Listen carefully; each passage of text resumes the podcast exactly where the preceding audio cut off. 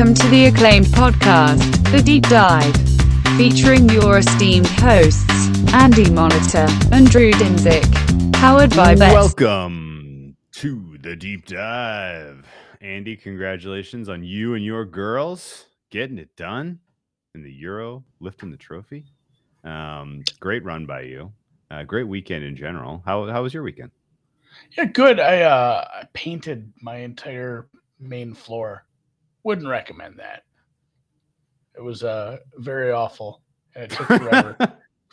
but and Tremendous with that. content.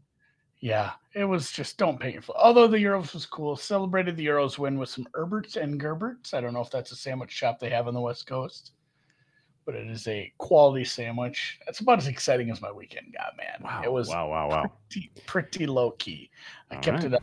The weather was nice. It was just a good, good like drinking seltzer, hanging by the fire, chilling in the. I, I fell asleep in the hammock two different times. At one point, I told my wife I was coming back in to help her. I'm just like, I'm gonna go hit like ten minutes in the hammock. And I felt myself nodded off.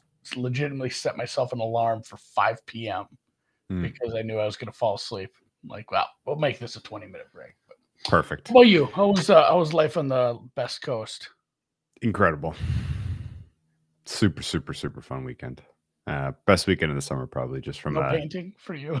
No, no, no, no, no, no, no, no. It was a great weekend. Um, the uh, you know who else had a great weekend? Cleveland Browns fans. Uh, they get uh, presumably a lighter suspension here about Deshaun Watson than uh, a lot of people expected. Do you expect that to hold up, or do you think there will be some extended negotiation where he gets put on some exempt exempt list in the while the NFL appeals?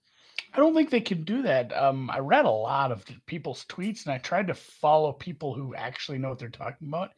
And it appears that since they gave this, you know, third party arbitrator, um, you know, the, the whatever sort of, you know, rights she had to make this call, they aren't allowed to do that. They are allowed to, the NFL is allowed to uh, appeal, but that would kind of set off a weird chain of events in my understanding that might cause this to go into like some sort of federal court.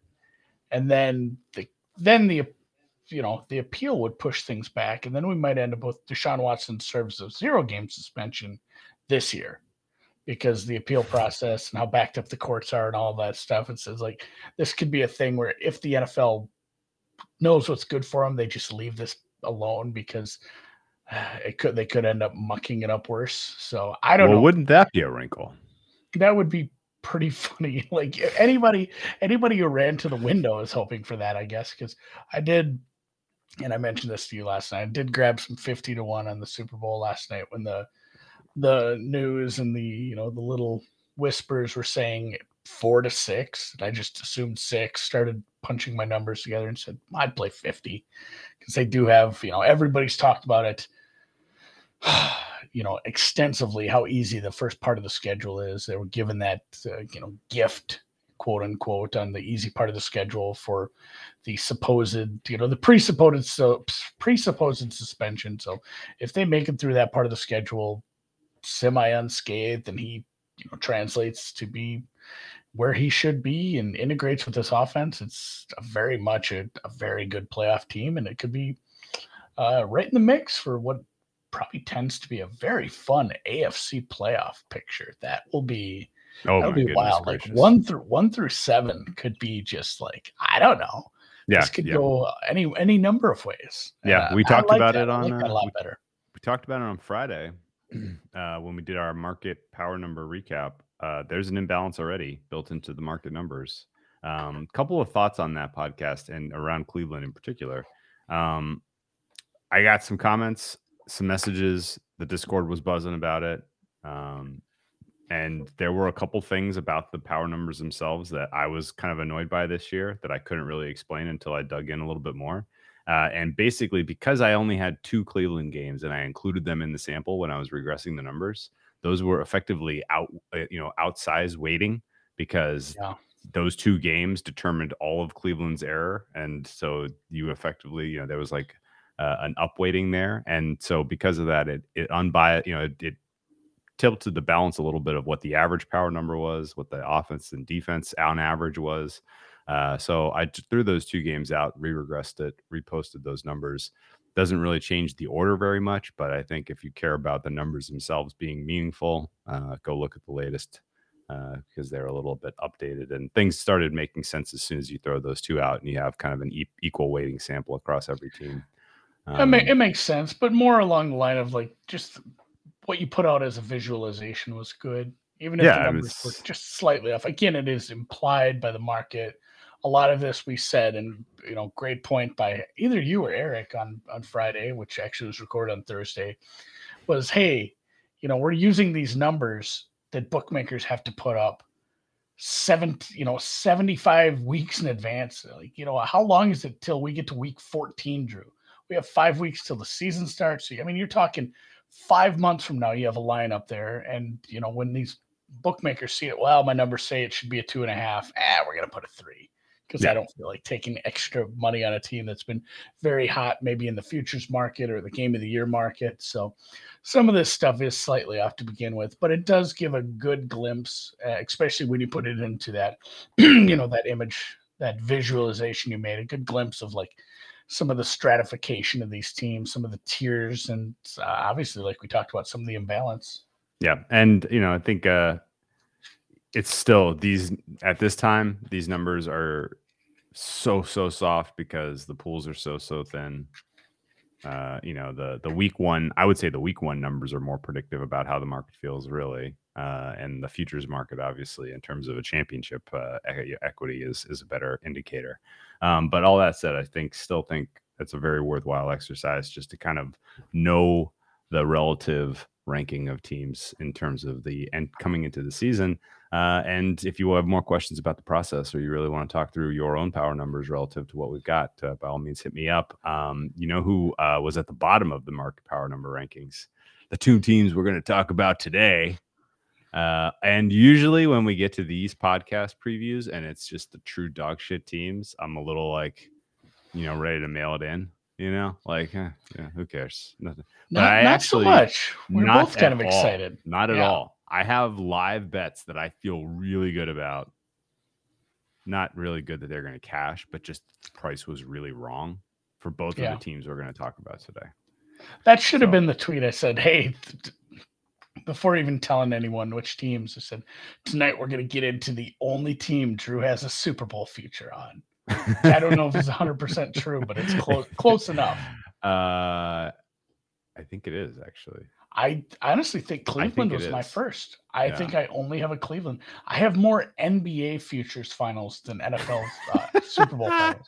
I, I, I, just there were some rogue numbers on like uh, Dallas, and you know back when the when Durant was rumored to go everywhere. I'm like, well, we're gonna take these Dallas numbers anyway because right. I think this team could be fun. But uh, staying in Houston, and I joked about this on the deep dive account if you're sick of uh, hearing about Deshaun Watson, we will dive into the 2021 Houston Texans, the home of Deshaun Watson. He didn't play. He was not suspended, not put on the exempt list, not cut, not. I mean, he essentially just got paid and then Excused they put him on absence. the injury list. Yeah, it was like non-football related absence every week, which he didn't want to play for the team. They were, you know, in the middle of all this, and then later we found out the team maybe a little culpable for some of the shenanigans. We're not going to get into any of that because there's so much else to talk about on Houston. But yeah, overall, kind of a weird season. i I'd like to almost go back and list listen to our podcast last year to see what we said about David Culley. I remember being kind of puzzled, but they've kind of done this two years in a row now. Where, and if we go all the way back to the space between 20 and 21, it's like, hey, let's let's screw up the hiring process and just really drag our feet and then end up with probably a guy we didn't want. Like, hey, here's choice five for us. And they went with Culley and he lasted a year.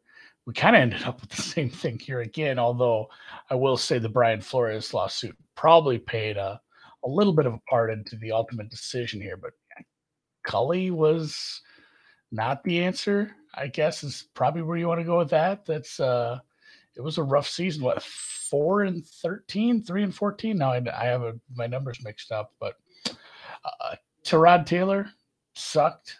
They had a rookie that started. so, I mean, he just, he, uh, we're Tyrod Taylor defenders too. He just was ineffective. And granted, there was, it wasn't a great roster, but they put Mills in and it wasn't great at times, but there were flashes and he had a nice stretch at the end of the season. He started 11 games. So, I don't really remember. Was that a benching Tyrod out of effectiveness, or did he get hurt? I feel like it was a little bit. Of, I'm gonna have to look. I think it was a benching. I, oh really? Oh wow. So yeah. This is this is uh this is something I should have prepped with, I guess. Um, the Texans season last year was dead on arrival. Um, the Bill O'Brien era was so was horrific. Half and half. Injury and poor performance You're calling it. Okay. So it was so horrific uh, what Bill O'Brien did at the end of his tenure, not just in terms of, um, you know, the way that his stewardship of the franchise, but on the way out the door, he was trading every future asset he possibly could to try to get any kind of a player to save his job to turn the ship around. And uh, he ultimately left the franchise in as bad a shape as any franchise has ever been left uh, with an outgoing GM head coach. Um, most notably, people remember the David Johnson acquisition where they gave up Nuk Hopkins. and then, yeah, that did not work out well. Um, but what, you know, they basically had very little talent left on this team. JJ Watt leaves, and no one expect they, the expectations could not have been lower, really, coming into the start of last season. You nailed it with the David Culley hiring no one looked at each other and was like high five moment this is going to be a slam dunk they got their guy. It felt like they didn't really know who to hire and ended up there uh, and then it felt like everybody who was observing the situation was like i don't exactly know you know congratulations to this guy for finally getting his chance but uh, i'm not sure what he's bringing to the table that uh, is going to turn this you know group of very questionable talent you know talented roster uh, into any type of contender. Um, and all that said, they come out of the gate to get the win versus the Jags week one as dogs uh, at home. Uh, and then it just went straight out the window at that point. Like some utterly absurdly bad results through the first half of the season. Yeah. And it was, like you said, it is reminding me of like we talked about this with the Giants, and I remember off the podcast here, I couldn't remember the first name, Joe Schoen. Like when you get left with a weird in a weird spot by the former GM, who was probably, I don't know, I'm trying to think of a worse GM during the time we've had a podcast. Mm-mm. I don't think that's maybe like thing. we we made jokes. Pace would get more scrutiny for being a terrible GM if it weren't for Bill O'Brien. Yeah, that's true. But yeah, they and yeah, you guys in the chat are right. There was that hamstring injury earlier on this season. I, I'm checking right now because I think Tyrod started a couple games after that. Eventually, there was some bouncing back and forth, but then it was uh, Davis Mills at the end of the year. Nice upside, and then yeah, it was it was a bit odd as far as the rest of the offense because you had a, a legitimate star offensive, you know, your wide receiver Brandin Cooks Okay, here's here's a pop quiz. Who had the who had the second most targets on the team last um, season? Running back Rex Burkhead or something.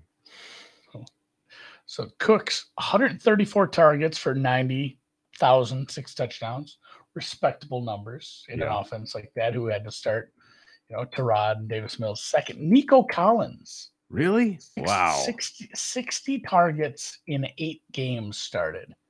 Like it just really big drop off, and then as was kind of what they've done the last couple years with bringing in all these short-term veteran signings. They did the same yeah. sort of stuff on, and the running game was the running game was very very poor, yes. and it was a it was a decent offensive line at times. And granted, you know we were probably didn't have the pieces in place for a good coherent offense. You're bouncing back quarterback to quarterback, and it all kind of works as one well humming machine when things are working on offense. But like the guys they trotted out there to try to get some semblance of a running game probably weren't the answers. Hopefully, that's something that uh, is maybe a little bit of upside we see this year. But other than that, yeah, you you really had zero depth at wide receiver. You had no depth, no skill hardly at uh, you know at, at, running back, and you bounce between a rookie and a journeyman. Like I guess, yeah, this is what you get. You get those four wins, yeah. and you move on. And there was talk, like, I mean, there was some talk that Culley was going to be brought back, which truthfully I would have been fine with. Like, nah, at that point, that. I mean, at that point, well, at that point, maybe I'm fine with it now. Like now that they've oh yeah better this. that would have been a better outcome than what happened. Yeah, I, that I don't disagree with at all. I just didn't think they were going to get their guy. like they just never, they just never get their guy, and I wonder if part of that too was like, hey, uh, you know, uh, I I'm taking a few interviews, and this is probably not one I'm going to take super serious. I, I don't know. We'll get in. We'll get in. You know, people ask that question. Ahead. You're jumping okay, way ahead to the off season. We got to remember some of the other uh, incredible parts of the last season. The day, the moment that you knew David Culley did, wasn't the guy. Do you remember when that moment was? Opening press conference. Well, that was all. That was that was a very strong indicator, but that wasn't the I mean, evidence. Basic, yeah, basically said analytics are bunk, and I'm just going to go with my gut. No, there was a game where they declined a penalty in order oh, and God, then yeah. punted. There was a penalty on third and eleven that was a five yard penalty, not an automatic first down. And rather than accept the penalty and try again on third and six, they said, no, we'll decline and we elect to punt on fourth down. That was about as inexcusable an in game decision by a head coach as we have ever had. The only maybe only trumped by the the, the, the judge, the sneaks. The sneak. I was yeah. going to bring that up too. Or good, who, good who, who, was the coach that Joe Judge the, sneaking on third and the nine? draw play on like fourth and, and twenty three? Oh my god! No, yeah, there there the, have been the some... fake the fake punt uh with the, by the Colts back in the day. That oh was pretty god, special. They had like three guys in the offensive yeah. line. That was that was something. But yeah, the uh but this was this was inexcusable. Turning that down was something. Declining a penalty so that you can send out your punt team is absurd uh, and that was a bad sign. Um, the uh, the other fond memories, I remember I remember betting the over when the Bills went to Houston, or was it Houston at the Bills? I don't even remember. It was at the, it was at the Bills. Um, I bet that over. It was hmm. 47 ish, 46 and a half ish, and I literally I said final score here. Yeah, it was like this is a good bet because the Bills never take their foot off the gas. They're just going to keep scoring and scoring and scoring. So you really only need Houston to get to like seven to 10 points. Houston. You know how many points the Bills scored in the fourth quarter in that game? Was it a bunch? 21 points in the fourth quarter. That oh, over okay. did not get there. Did not get there. You know what? Uh, you know what else I remember? I knew I was in trouble when Davis Mills threw an end zone pick uh, on after a drive where he got field position at like the Bills 20. I was like, oh, great. Houston's going to get on the board early, turn this into a little score fest here. Now, 40 to 0. Um, they had some other just absolute beauties of scores here uh, 31 to 3 at the Colts. They turn around the next well, week on the road. 31 the game in between those two games. yeah, um, the game in the between Pats. those two games was the Pats game where they had a sizable lead in the third quarter. Yeah and they let the Patriots score. I don't. I'm looking nine minus twenty. Yeah, sixteen unanswered. Yeah, late in the game, um, the Houston kicker missed a bunch of kicks. That was a that was a fucking trip. I forgot what a trip this team was. Yeah, and yeah, when they played good teams, they gave up a shitload of points. The Rams scored 38 on them. Yeah, until they got until they drew the Chargers, and the Chargers' run fit was so weirdly fucked by the time they got to the Chargers at the end of December that they beat them 41 to 29. Houston took it to that team. And don't uh you doesn't you don't have to think too hard. Chargers didn't make the playoffs last year, Andy. And you remember why? It's because they couldn't even tie the Raiders in the last week of the season.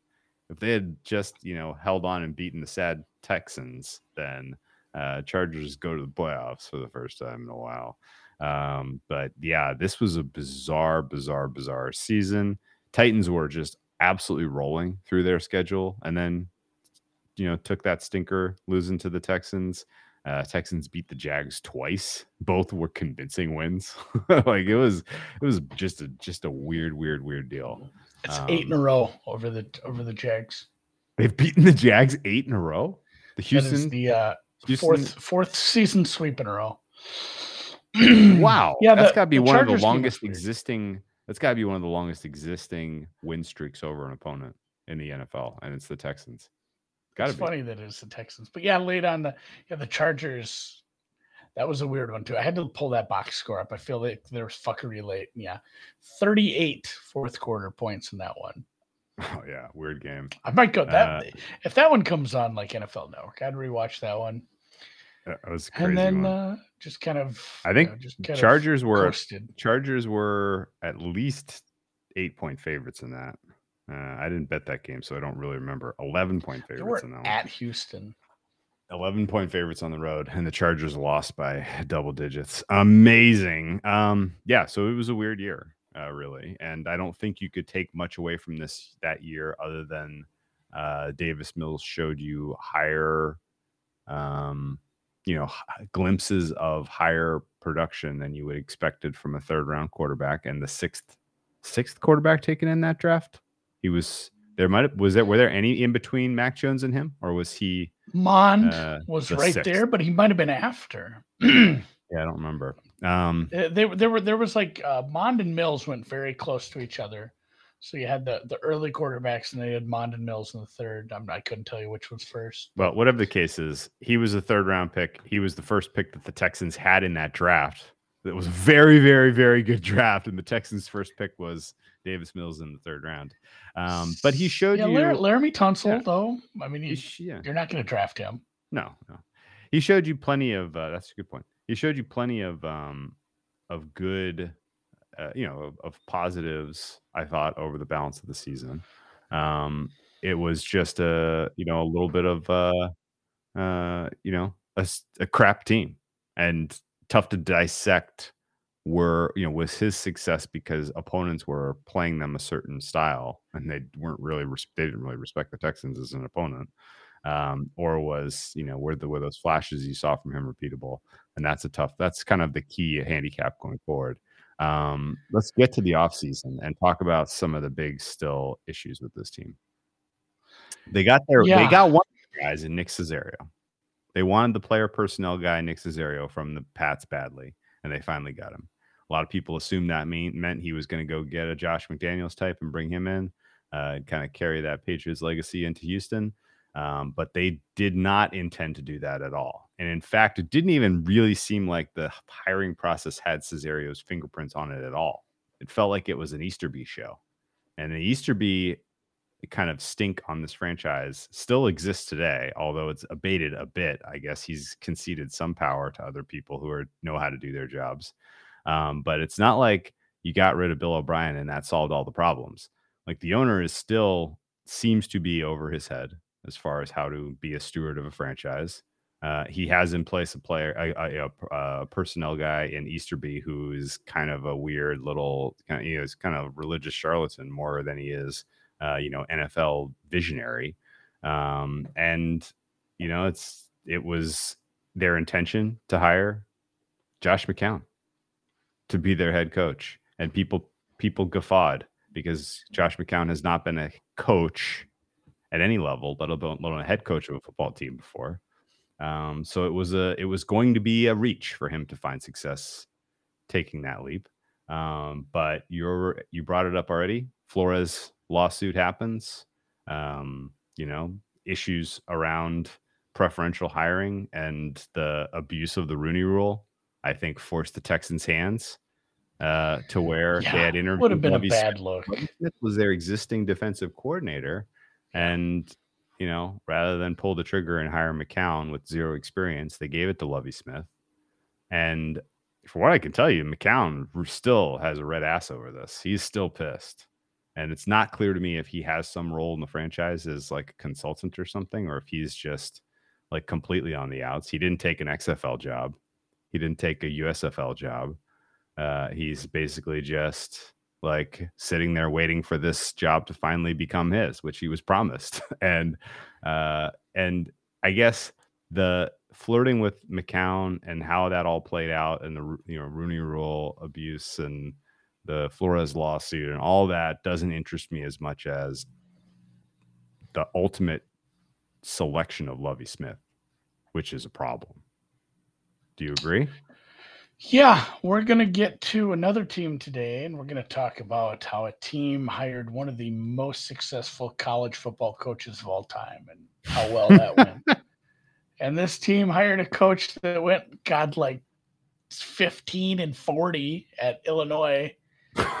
was that really his record? I, am it was bad. 17 and 17 bad. and 39. I made it, I made it oh worse God. than it was. Oh, no. 17 and 39 in uh, a few years in the Big Well, the 10. Big Ten's good, Andy. The Big Ten is good. There's much, much, much good football on Saturdays in the Big Ten, sometimes on Fridays. But, eh, you know, he does. I'm, I'm clowning on him a little, comparing him to Urban. He actually does have NFL head coaching experience, has had success as an NFL head coach, but it was a long time ago. And sometimes you do see this even at the coordinator level there's guys who can do it for years and years because they adapt, and there's guys who are terrible retreads because they can't hack it as a you know a head coach, a leader of men. And I, I do think Lovie Smith is probably a decent defensive coordinator. And it sucks now that they're going to lose him as a defensive coordinator when they fire him. It's not often that you'd be like, hey, we're firing you. Would you take our DC job? That just doesn't seem to be a thing, which it should be. I don't know. It, it would it would be hard for that guy to like go to work the next day and be like, hey guys, I got demoted. This sucks.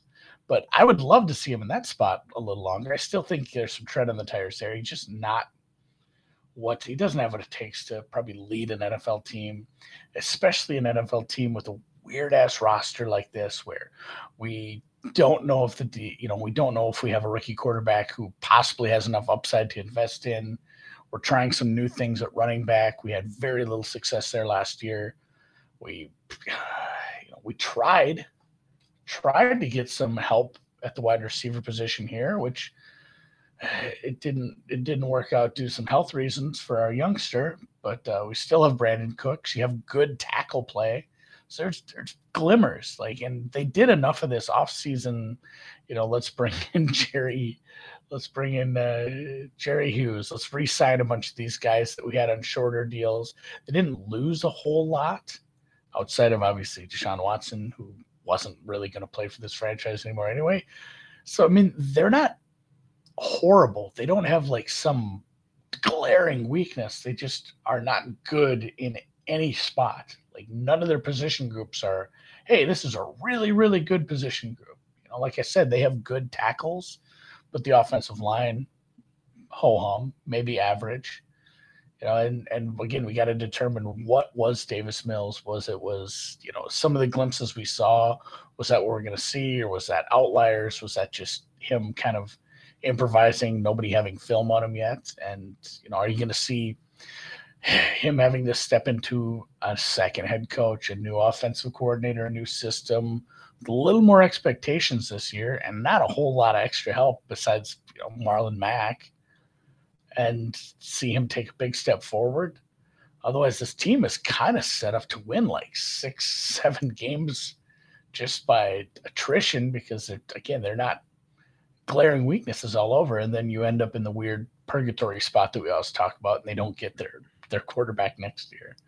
So I'm I'm, and I'm not thinking they're going to be super quick on the trigger with uh, Mills. I, it sounds like they're going to give him some decent reign to see what they've got, but it just feels like such a strange rebuild because Lovie obviously doesn't ever feel like a long term answer here. And then again, they have so many older veteran players on short deals it's not like a rebuild like we talked about with the Lions, where it's like, oh my God, they had so many rookies get so many snaps, and all these guys got all this experience, and you know this could pay dividends. It's a it's an odd rebuild, and granted, you know Caserio's only in what year two here, so we've got we've got time to try to do something. But I I'm not like dogging on this team this year. I don't think they're going to be horrible but I really, really, really, really hate the rebuild. I hate how this roster was put together, and I hate the the spot they've been put in. Granted, again, they do have two first round picks next year, so maybe we see something come of that, and then you know you get Metchie back, and we have something going on. But it's yeah, like Patrick's saying, the offensive line is probably your best unit on the team, and there's still some ifs and buts in the middle. Yeah. Uh, here's my. I agree with your. T- basically, I agree with like your entire take, except for I think you're maybe fast forwarding a little bit to maybe one more year to where they're like the weaknesses aren't so glaring. They're winning six or seven games. I don't think this team is a six or seven win team. Um, I think maybe a, maybe a good draft next year. Now you've kind of got some of it was upside. schedule based. Okay, well, I, I, I mean, I, I don't. We'll get to their schedule, but I, I, I really, really, really, really struggling to see how this team finds success. Um, the rebuild is the problem for me. The players that they added through free agency and the draft. I mean, yeah, okay, fine. Uh, you got uh, you know, presumably a starter on the O line. You presumably have a starter again, first year cornerback, uh, who's going to be asked to do a lot. He may ultimately grow into a really good player for you, but um, you know, just uh, you, you, this depth chart, particularly on the defensive side of the ball, is a who's who of who, uh, and none of these guys have grades that suggest that they are above that much above replacement level um, outside of Cooks and Tunsil.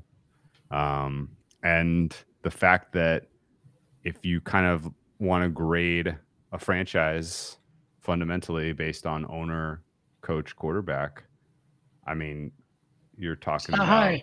no, you're talking about the worst franchise in the NFL here. And I, yeah, I just, I'm not sure where the magic's coming from for them to have upside, frankly. Um, if this is a this is just a, a flat out bad team that may you know back their way into some wins by having you know everybody has a good day on the same day against a team that's overlooking them. Um, but the rebuild is, uh, you know, to me at least, doomed to fail based on you know how they're going about it. Um, the Davis Mills thing is also somewhat tough because again like I tried to tease out of the data. Big unknown. He's got a big neck. That's for sure. Guy's got a long ass neck. Uh, but no, the the it's really really tough to. I was I, uh, I was looking at the data. and I was like, for whatever reason, because I only bet a couple of Texans games last year. I remember like the Rams game, like I and I mentioned the Bills game, and you know, the Rams game they scored a bunch of garbage time points you know, and they scored a bunch of points against some bad defenses like the Jags. And I was like, you know, like, is this guy just like the Blake Bortles All Stars? Like, he just gets it done against bad teams and garbage time and stuff like that. And I tried to tease that out of the data, but it's not really there. Like, he wasn't really a garbage time All Star. Um, and, you know, he was not league average, but he was a rookie. So, so what? You know, so, yeah, I think the fact that they they elevated Pep Hamilton, and I don't have strong feelings one way or the other about Pep, Pep Hamilton, uh, and that Mills is going to, you know, he's going to be just as subject to the second year leap as all the other guys we talk about. There's six quarterbacks this year who get the second year leap potentially. You know, the the five known first rounders who all had starting roles, right? You know, who all had who will all have starting roles this year. Trey Lance probably the least experienced of those. Um, but you know, for all the same reasons quarterbacks take a leap in year two, that should apply to Mills. Um, this the problem is like if Mills is ultimately good, it's going to be so so so so tough to believe it's long term and not just flash in the pan, not just you know something that can get figured out. And I also did haven't seen anything on film from last year that was like, oh, this guy, this guy gets it. you know, like this guy, yeah. this guy has a, a set of tools that is unique. Like he, if you're telling me that like this guy is probably your absolute best case scenario to have as your backup quarterback on a team that's contending for a Super Bowl in a couple years, that sounds about right to me. Um, but I don't think you're putting him on a roster that is fifth percentile and expecting to elevate them to uh, you know anything better than you know, bottom four in terms of win loss, in terms of power number. Um, and you know, if he proves me wrong, so be it. But um, you know, I just I the the ceiling is somewhat low because of what we know about him. I think. Yeah, I think my my bull case for this team is the schedule has enough coin flip games and a couple teams that I think are probably overrated that should be closer to coin flip games that they can back into some wins just based off. You know, they brought in Marlon Mack. I think that's a nice piece. You don't have enough firepower on the offense, but like Marlon Mack was really good. Essentially, just got hurt, lost his job to somebody even better, in Jonathan Taylor, and like like he's still 25, 26 years old. Like Marlon Mack probably can still play something. Brandin Cooks, and again, it stinks. The John Metchie stuff stinks. Like that's uh hope he's fine, but like that that would have been helpful. Having that and I don't really like either of their tight ends. Like again, it's it's like Cooks, Mack, and if Davis Mills is good, you have some semblance of a few decent players on offense behind a good offensive line and some coin flip games. That's your bull case. Your bear case is Lovie Smith doesn't get it anymore. He's oh, not uh, NFL level head coach, which is probably 90 10 true. You have, you know, some weaknesses on uh, up front in the inside, even with some additions there. You don't have a second or third receiver that's, you know, viable. You have Nico Collins asking to step up again you don't have much of a track record of this quarterback that you're to, and again, going back to the bull case, he does get a full offseason to prepare to be the starter. Maybe that helps a bit after coming in as a rookie, you know, resigned to his backup role. Maybe he can get something there. But again, it is a new coaching staff. Pep Hamilton, yeah, take him or leave him. He did he was the quarterback coach for Herbert's rookie of the year coach. That's what people are going to throw around, but uh, sometimes. very different skill set. Yeah, very some, different. Some, very very different. More, yeah, sometimes it's more about Situation. the player than anything. So, and then the other part is too like you brought in your so your your top two rookies, Drew, are Stingley, clearly number and, one. Yep, and uh, Kenyon Green, the uh, guard. Yeah, yeah. So Green Green Green might play a part here, but yeah, like between Metchie and Stingley, you might get damn near Bupkis because Metchie's going to miss the season and Stingley yeah. is going to be asked to step into a secondary with two below average safeties yeah. and be a starting cornerback on a team that probably is going to lack in a few spots. And again, the pass rush might be decent at times, but pass rush and coverage go hand in hand, and the secondary is going to be pretty bad. So, if anything, it's going to be hopefully it's a fun offense we can bet some overs with this team because the secondary might just get scorched by some of these teams. You look at the schedule, they're going to play some they're going to play some good quarterbacks and some good receivers. In fact, a lot of times. So the outside of the, you have the coin flips and then you have like the oh shit, like we got to go to Denver in week two after playing a, a, Colts team that's supposed to be pretty good. Like this is now I want to start it. So, hey, yeah, the, I, I wanted your take on Marlon Mack. Like he kind of made a face. I think he can. I think he can contribute. I'm, I'm not expecting him to be so good.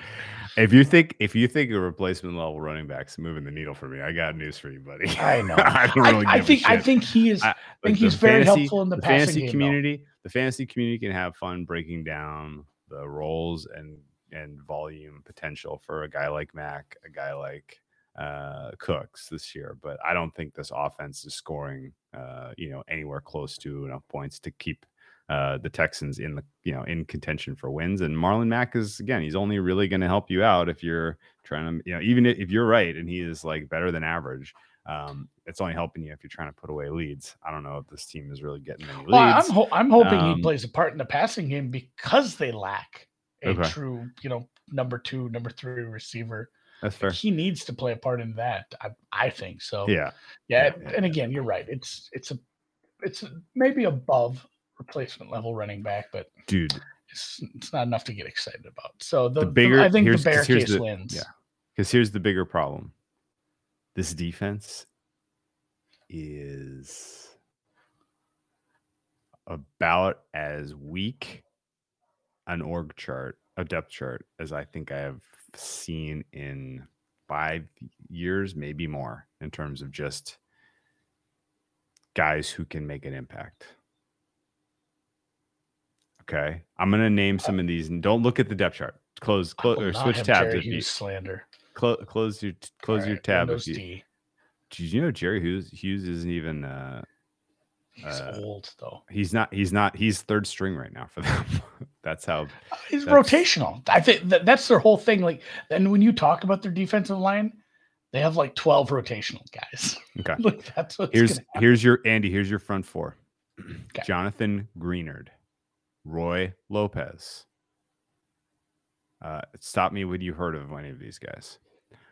Ogbonnia Okoronkwo And and d- Malik played for the Collins. Rams. Yeah, he did. He did. Okoronkwo was okay with the Rams. That was uh Yeah. Linebacking core: Christian Harris, Christian Kirksey, Garrett Wallow, and uh, that that front seven right there. That's pretty. That's pretty weak. Kirksey. I mean, again, these are guys. It's just yeah, it's a, it's a shitload of replacement level guys, and You're starting. at you're starting. You're starting a, a rookie, third round rookie as your weak side linebacker. You have two rookies in your secondary, in Stingley and Jalen Pitre. Your other safety, by the way, Eric Murray. You know Eric Murray. Your nickelback, Tavierre Thomas. You know Tavierre Thomas. oh, Tavierre. yeah. Uh, this depth chart is. I mean, I- don't.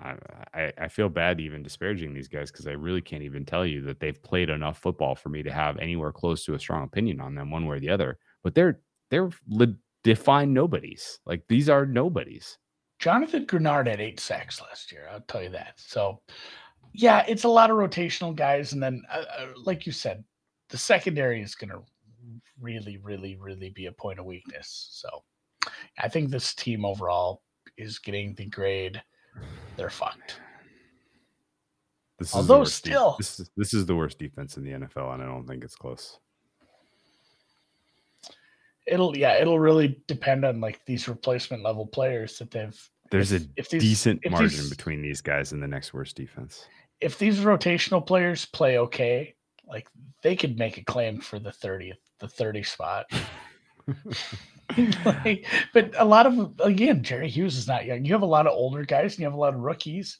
Yeah. And if you have some injuries, then it's going to be a very, very bad defense. So here's the problem. The market power rates them as the 32nd best defense. So what do we do with this information? Basically, uh, how much lower can they even go? Like how much worse can this get? Like uh, you look for that bad spots in the schedule and you bet the team total over for the other team if they're the kind of team who like that was the move in the Bills game. That was the team total Bills over game. 31 and a half. Yeah, yeah. The Colts got to 31. The Cardinals got to 31. Yeah, you're right. You're right. Um, It's especially if they're in a bad travel spot, which I look, if you want to look at the schedule, because there are yeah, let's let's pull it up. Let's pull it up. Um, but yeah, I mean, frankly, this this is date. I mean, Andy, do you ever remember a time where Lovie Smith was on a talent deficient team in a very uh, competitive environment, and he was the head coach? And how did it go? Oh yeah, you just told me he couldn't win a freaking game at Illinois. Like this is this is uh, doomed to fail. I feel like failure to launch I feel bad for a- Stingley. to give you a nice Houston uh, NASA kind of reference, this is a failure to launch if I've ever seen one. Um, the schedule has them as dogs in every single line game except for Pick'em hosting the aforementioned Jaguars, who they have an eight game win streak against. Um, some of these numbers are big. They're 10 point dogs at Denver week two. Yuck. There's um, more than touchdown dogs uh, uh, hosting the Chargers, who uh, we also talked about. They beat last year. Um, Vegas now is is that an eight? That's a that's a big number. That's a big number for Vegas to be laying. but I'm are you running to the window to grab plus eight for Houston? I'm not really interested in that. Um, plus 10 versus KC. You're hosting the Chiefs. You're laying you're you're uh, you're getting you're catching 10. Um, Yeah, I mean, one, two, three, four, five, six, seven, eight, nine games out of your 17, you are a touchdown or more dog, which means you need a little bit of luck and a lot of things to go your way to get wins in any of those contests. So you're starting out basically 0 and 9.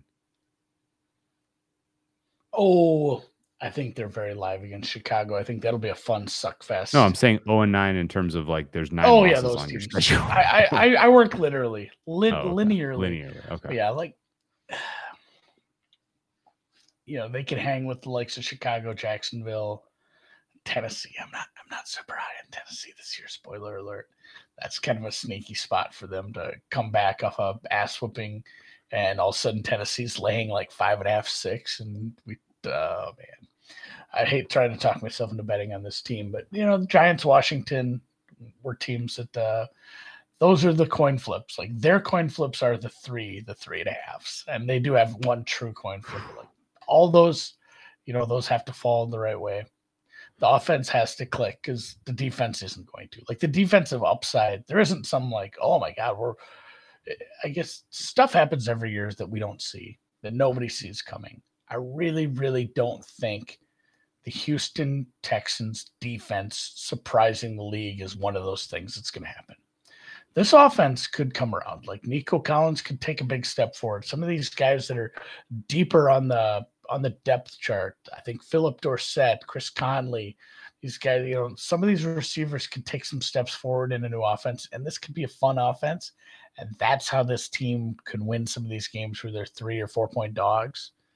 But the defense is going to be bad enough in the secondary where I can't make a case for them to upset Dallas, Kansas City, at Denver, Las Vegas, the Chargers, like Indy, even at home. Those are really, really, really tough asks. Even at Miami, it's still it's later in the season, but it's still uh, a bit of a rest disadvantage for them with a quicker turnaround. So, heesh, yeah, the uh, it feels like a team that's going to lose all the games they're supposed to lose. They don't have that one surprise like uh, the again we'll talk about well like the Chargers game. They don't have that one surprise in them because the defense is just too susceptible to oh my god they're up by you know they're up by ten points, and then you go and get a snack and you come back from the bathroom and they're down by three all of a sudden like it just it feels susceptible to some quick strikes with some of these good teams. So Yeah. not excited. uh not excited to bet this team to do anything really. Well, can you pull the schedule back up? Actually, there's a couple of Yeah, go ahead. thoughts I had. Uh, um, a lot of a lot of a lot of games in the teaser zone Oh, to tease to tease against them. You're going to be able to take a favorite versus the Texans past seven and past three, um, quite a lot if this holds, uh, and that might be a very fun way to build your bankroll this year. Um, the Chicago game that you brought up, week three, is the fun one where Lovie Smith makes his grand return to Soldier Field. Lovie Smith, uh, this is his third stint as a head coach in the NFL, by the way. Did you remember his time in Tampa Bay? sort of. That didn't go well. No. Like the Bears, he had some success. The the Tampa was he was coach of the year in 2005. Yeah, the, uh, he had a decent amount of success in uh, Chicago, He took, despite he the took quarterbacks the they rolled sex, out. Like Kyle took, Orton. he, he took the sex cannon to the Super Bowl. Didn't think we were going to hear that today. Uh, so yeah, a lot of teasers. I don't, you know, time, so, one of the yeah. least successful long teaser legs is road favorites teased down, but boy, howdy, it doesn't feel like it doesn't feel like that's going to scare me off. no, a couple of them are like at like. Are you gonna just tease Vegas down from eight to two? How about Miami down from down across seven and, and three? Uh, uh, Dallas at it were home. seven and a half. across Dallas, Dallas, Dallas is a teaser. I Yeah, love that okay. one. At Dallas, a little bit of Okay. rest disadvantage. Um, not a lot of travel disadvantage for them. Not a lot of sustained difficult travel for them. Only back-to-back roadies for them are weeks two and three. And granted, that's not good early in the season, and it's especially not good when one of those stops is Denver and altitude early in the season. That could be a bad, bad game for uh, for the Texans. Um, they get a little bit of rest advantage there because Denver's coming off of Russell Wilson versus Seattle in Week One, um, but uh, still not not a super favorable schedule or anything that I'm like really scared about. The schedule makers doing them dirty here. Um, the Giants game, which is again one of the opponents you might have gotten a win against, you're at a disadvantage rest, travel, and weather. So bummer. Um, Bummer is a good succinct term for this. bummer. I know. I, I or I know earlier in the pod I said like they could back their way into six games. I would like to have a word with Andy from 40 minutes ago. I've I've really sat and thought more about the secondary and struggle with that. So yeah, let's Yeah, look at that. yeah, let's look at the odds before we talk about Yeah. our non-betting attack. Well, we do. I We did come up with one. The Super Bowl, s- 300 to 1. Should any team be 300 to 1 to win the Super Bowl, Andy? Yes, This, this, team, team. should be longer. this team should be. Yes. Okay. Yes. Uh, 100 to 1 to win the AFC. Sounds about right. Uh, 25 to 1 to win the AFC South. My goodness. AFC South is not a conference that I have a ton of regard for, but that's a Big number. number. I just don't see them number. getting Still so too many things have to go right uh, to get them to double digit wins and i think that's what it's going to take to win the south this year. Um, playoffs yes is 15 to 1 no minus 3500 you want to tie up some scratch for the season? Take a little playoffs? No? Uh, i don't know.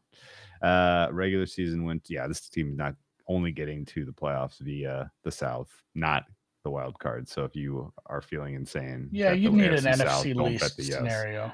Um, regular season win total over under four and a half, even juice, which is that's a low number. You're gonna be sweating that under.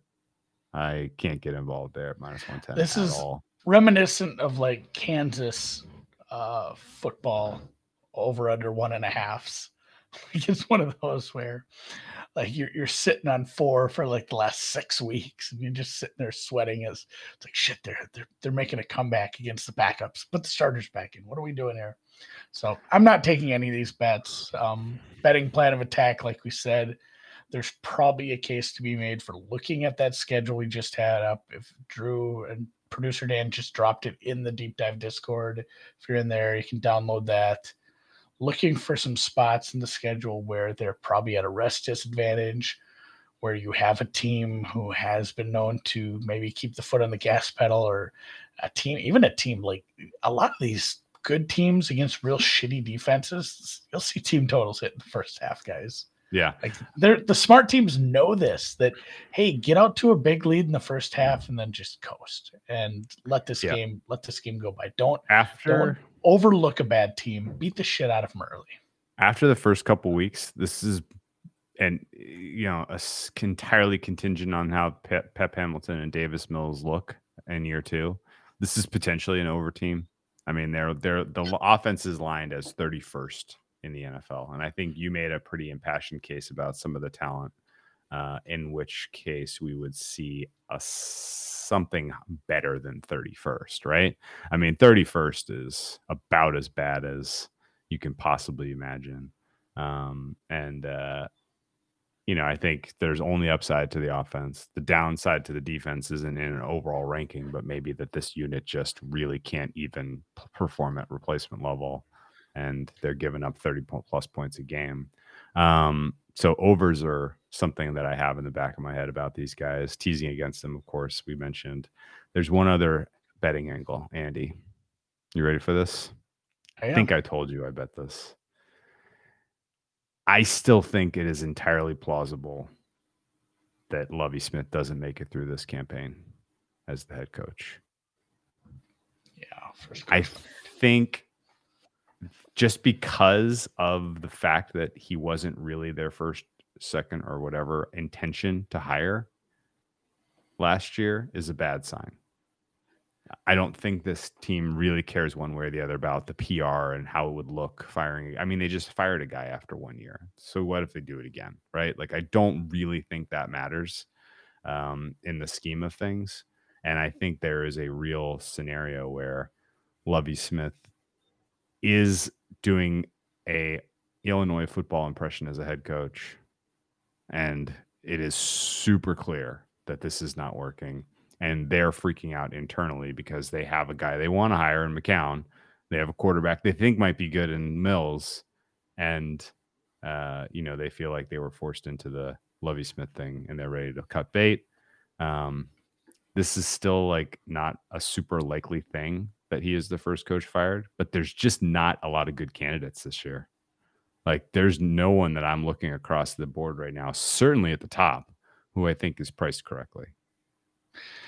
Yeah, we'll get to we'll get to all the awards, and that's not really an award. That counts as an award market later this yeah. week because that's a. And then somebody did bring up Dameon Pierce. Dameon Pierce might be a fun one too, just because I think anyone on this roster is liable to get some time if they make a case for it in camp, mini camp, training camp, practice, preseason, running back out of Florida he's probably going to get some time. That's that's a fun one too. I don't think there's any betting angles around it unless you can get some player props on him early in the season. Yeah. So the only price that I see in the market right now that I know is wrong is Lovie Smith, first coach fired sixty to one. That should not be sixty to one. There's way, way, way, way, way too many, uh, like, just situations that are uh, you know, going to at least wait until the end of the season to make any adjustments. Well, we talked about that too when we go over these. We say, "Oh, teams don't like to do it with first-year head coaches." Like, well, they just happened did. a little bit now. Yeah, somebody just did after eleven games. So, like, yeah. precedent's been set by your your your uh your in division rival, division mate if you your will, division so. punching bag. You're kicking your your uh you, you, know the team that you pick on in division just did it. Um, we did but. No, I think I, I guess first, though. I guess I only see downside really with this team, frankly. And if that manifests, and if it's as clear as we're making it out to be, and we know that this team and these this the front office wanted another guy, like Lovie Smith could get and plus, honestly, they wouldn't even really feel like they're firing him after one year. He was their defensive no, coordinator. He's been, he's been to the squad yeah, for a while. Been, been, been while. Yeah, like it's not. That's what I'm saying. You're like losing that. your defensive coordinator. It's yeah. just an all around bad. So yeah. So all right, that's that's the Houston Texans. Kind of a depressing pod. Like that one kind of left me in the dumps. Boy, does that feel like four and thirteen. And everybody who bet the under or the over is sweating it all season long. Yeah, feels like they just play the play the same song they played last week, last year, rather. So, all right, let's do another podcast. We'll do the Jags now.